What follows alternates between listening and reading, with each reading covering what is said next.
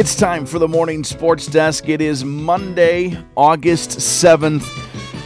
Good morning. No CJ today, so you're stuck with me. Hi, I'm Corey. Hope you're doing well this morning, today. Uh, whatever it is, let's just dive into it. We have kind of a full state rundown of our professional sports around the state today, and there's not like a ton to say about everything that happened over the weekend, but you know, there's enough that happened over the weekend. Um, uh, the biggest stuff is probably the two parter from the Twins side of the story. Uh, they rallied yesterday to beat Arizona. Uh, they did it on a walk off by Matt Wallner. He had a two run home run.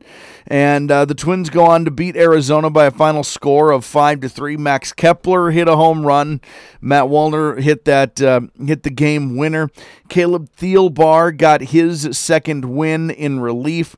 Here's the biggest news out of that the Twins are now 59 and 54. They're four and a half games over Cleveland now uh, in the American League Central Division. Why is that a big deal? Well, that's because um, Fangraphs now has the Twins at a 91.7% chance to win the AL Central.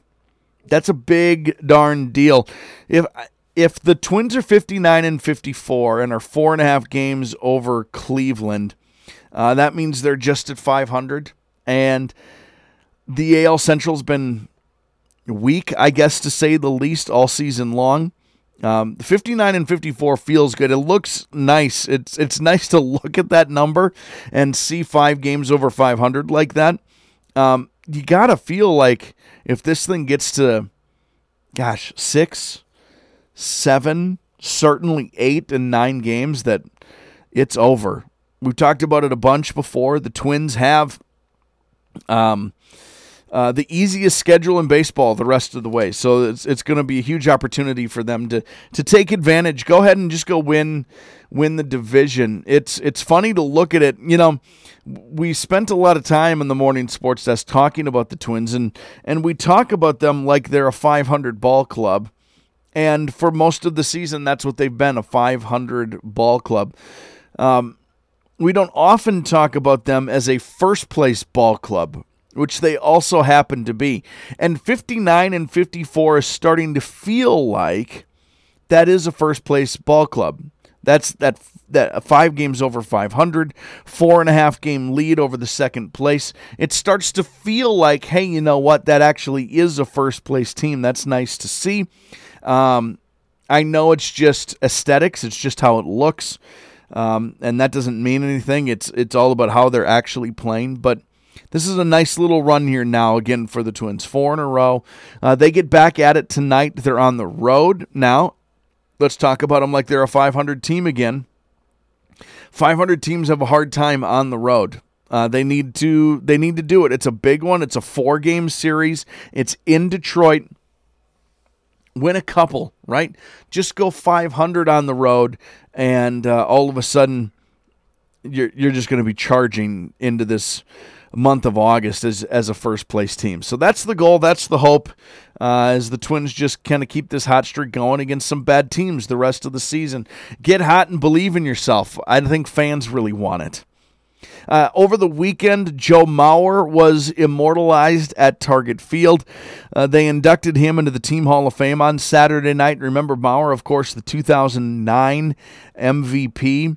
Um, he was uh, he became the only American League catcher to ever win the batting title. He did so three times: 2006, 2008, 2009. He is a six-time All-Star. He's the 38th member of the team's Hall of Fame. We all know Joe Mauer's story, right? Out of St. Paul, out of Cretin-Derham Hall, Minnesota native, was drafted by the Twins in the 2001 MLB draft. He spent his entire career with the Twins. Um, I have nothing bad to say about Joe Mauer ever, ever, ever, ever, ever. It's so awesome that he got to be a part uh, from Minnesota, being a Minnesotan, playing for Minnesota, he was just a little older than I was, so it was one of those names when I was growing up. You just heard about this Mauer kid at Cretin Derham Hall who was crushing everything all the time, right? He struck out once in his high school career. National Baseball Player of the Year uh, to go along with National Football Player of the Year. It's just awesome. And we got to watch him play. It was pretty cool. So congratulations to Joe Mauer and what the, the, the best Joe Mauer story of course is that he went off and decided to have twins on top of everything else. Of course he did. Congratulations to him. That's uh, pretty darn cool. I was glad to really be able to um, watch Joe Mauer play. Put him right up there with uh, with a lot of different Twins players in my lifetime. The Vikings, um, they had to practice indoors yesterday. Apparently, some storms uh, in the metro area uh, meant they had to go inside, but they're back outside for fans to watch in Eagan a little later today, but a 2:15 practice on a Monday, August 7th.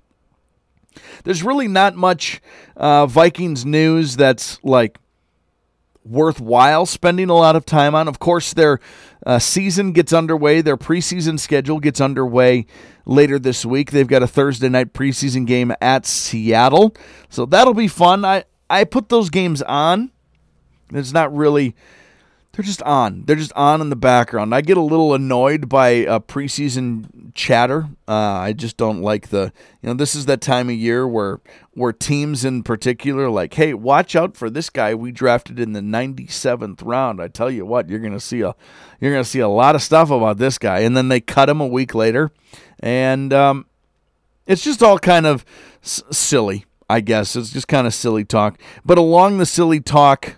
Uh, uh, you know, running down those tracks. Uh, they did sign a former first round wide receiver, N'Keal Harry. Uh, they got him on a one year deal yesterday. He's been overall fairly unimpressive in the NFL. The Patriots took him back in 2019 with the 32nd overall pick. Uh, they did place defensive lineman James List on the IR in a corresponding move. So that's kind of what's going on with the Vikings, although they do play their first preseason game Thursday night. Fall camp will continue now for the Golden Gophers. Today's workout is not open to the public. Their uh, home opener, though, their season opener is a home game Thursday, August 31st against Nebraska. That would be awesome to get the season started off on a right foot if they just you know, if they just wanted to kind of stomp on the Cornhuskers, that'd be really cool. I'd be totally down with that. Uh, elsewhere around the state, just very quickly, the Minnesota United have moved on in the Leagues Cup. Uh, they're in the uh, in the elimination part of the bracket, the round of 32. They beat Columbus via penalty kicks 4 3 in the shootout. They host Toluca in the round of 16 tomorrow night. That's August 8th. The Minnesota Lynx lost to the New York Liberty 76 to 66 on Friday. They'll visit the Sky tomorrow night. And then it was before we left work on Friday, the big news out of the Big 10 was that the Big 10 has added two new teams. Washington and Oregon are coming to the Big 10. Uh, that moves the Big 10 up to 18 teams. 18 teams in the Big Ten. It just feels so silly that that's how big this conference is getting. And we are not far away, it seems, from two conferences in NCAA football, uh, uh, the highest level of Division One. It seems like everyone's moving to the SEC or the Big Ten. Yes, there's some some Pac-10 or 12 or whatever they're called, and and uh, and uh, Big 12, but it's all kind of in shambles. And what's interesting is the Big Ten is considering adding more. Like this, it it because it hasn't stopped. There is no sign in the future of, of this thing slowing down. I've also seen Cal and Stanford being considered uh, in all of this. Um, we talked about it last week, but Florida State has talked about leaving the ACC. Uh, they would likely move to the SEC, but a Big Ten move for Florida State is in play, and and I know that sounds ridiculous, but you know, you think about what the Big Ten has done over the last number of years. They literally now reach from the Atlantic Ocean to the Pacific Ocean. Uh, uh, from Rutgers uh, all the way to UCLA and USC. It's a it's a full full swing for what the Big Ten is trying to do. So if you can get yourself into the southeastern part of the country, um, with Florida State, absolutely the Big Ten is going to try to do that. Uh, geographically speaking, of course, it makes more sense for Florida State to move into the SEC if they are, in fact, going to move. But what geographically speaking makes sense about what the Big Ten is doing at all. None of it makes sense. Can you imagine just like a it's just like a regular Friday night, Saturday afternoon scheduled game between USC and Rutgers? doesn't, it doesn't make any sense to just have that be a part of the conference um, schedule, but that's where we're at and that's the way it's going. So we'll see. I'll be fascinated to see over the course of time. Does Notre Dame eventually have to pick a conference? Of course, they would be a great, geographically speaking, with the, traditional Big Ten. Does Notre Dame make its way into the Big Ten? Uh, they'd have no reason to go anywhere because of their rights with, is it NBC that Notre Dame is always on and has been for years and years and years? So we'll see if their when their TV rights deal runs up, do they make a move? Who knows? Who knows what happens there? Uh, and then you start to think about what the the the Big Twelve and the and the Pac ten are starting to look like. My goodness gracious, uh, you know your Iowas or your Iowa states. I mean your Kansas and Kansas states. What's going to happen to them? It's going to be really really fascinating. As it stands, the Big Ten is now at 18 teams. And uh, CJ's gone both today and tomorrow. But on Wednesday, when he comes back, uh, we're going to we're going to do a full breakdown of the Big Ten and try to figure out if we can't figure out a, a conference realignment, or or maybe more importantly, what are divisions going to look like in the Big Ten?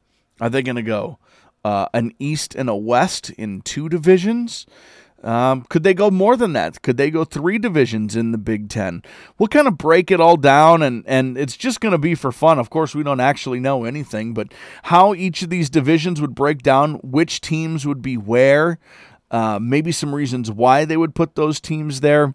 And uh, yeah, we'll take a look at all of that uh, on Wednesday this week.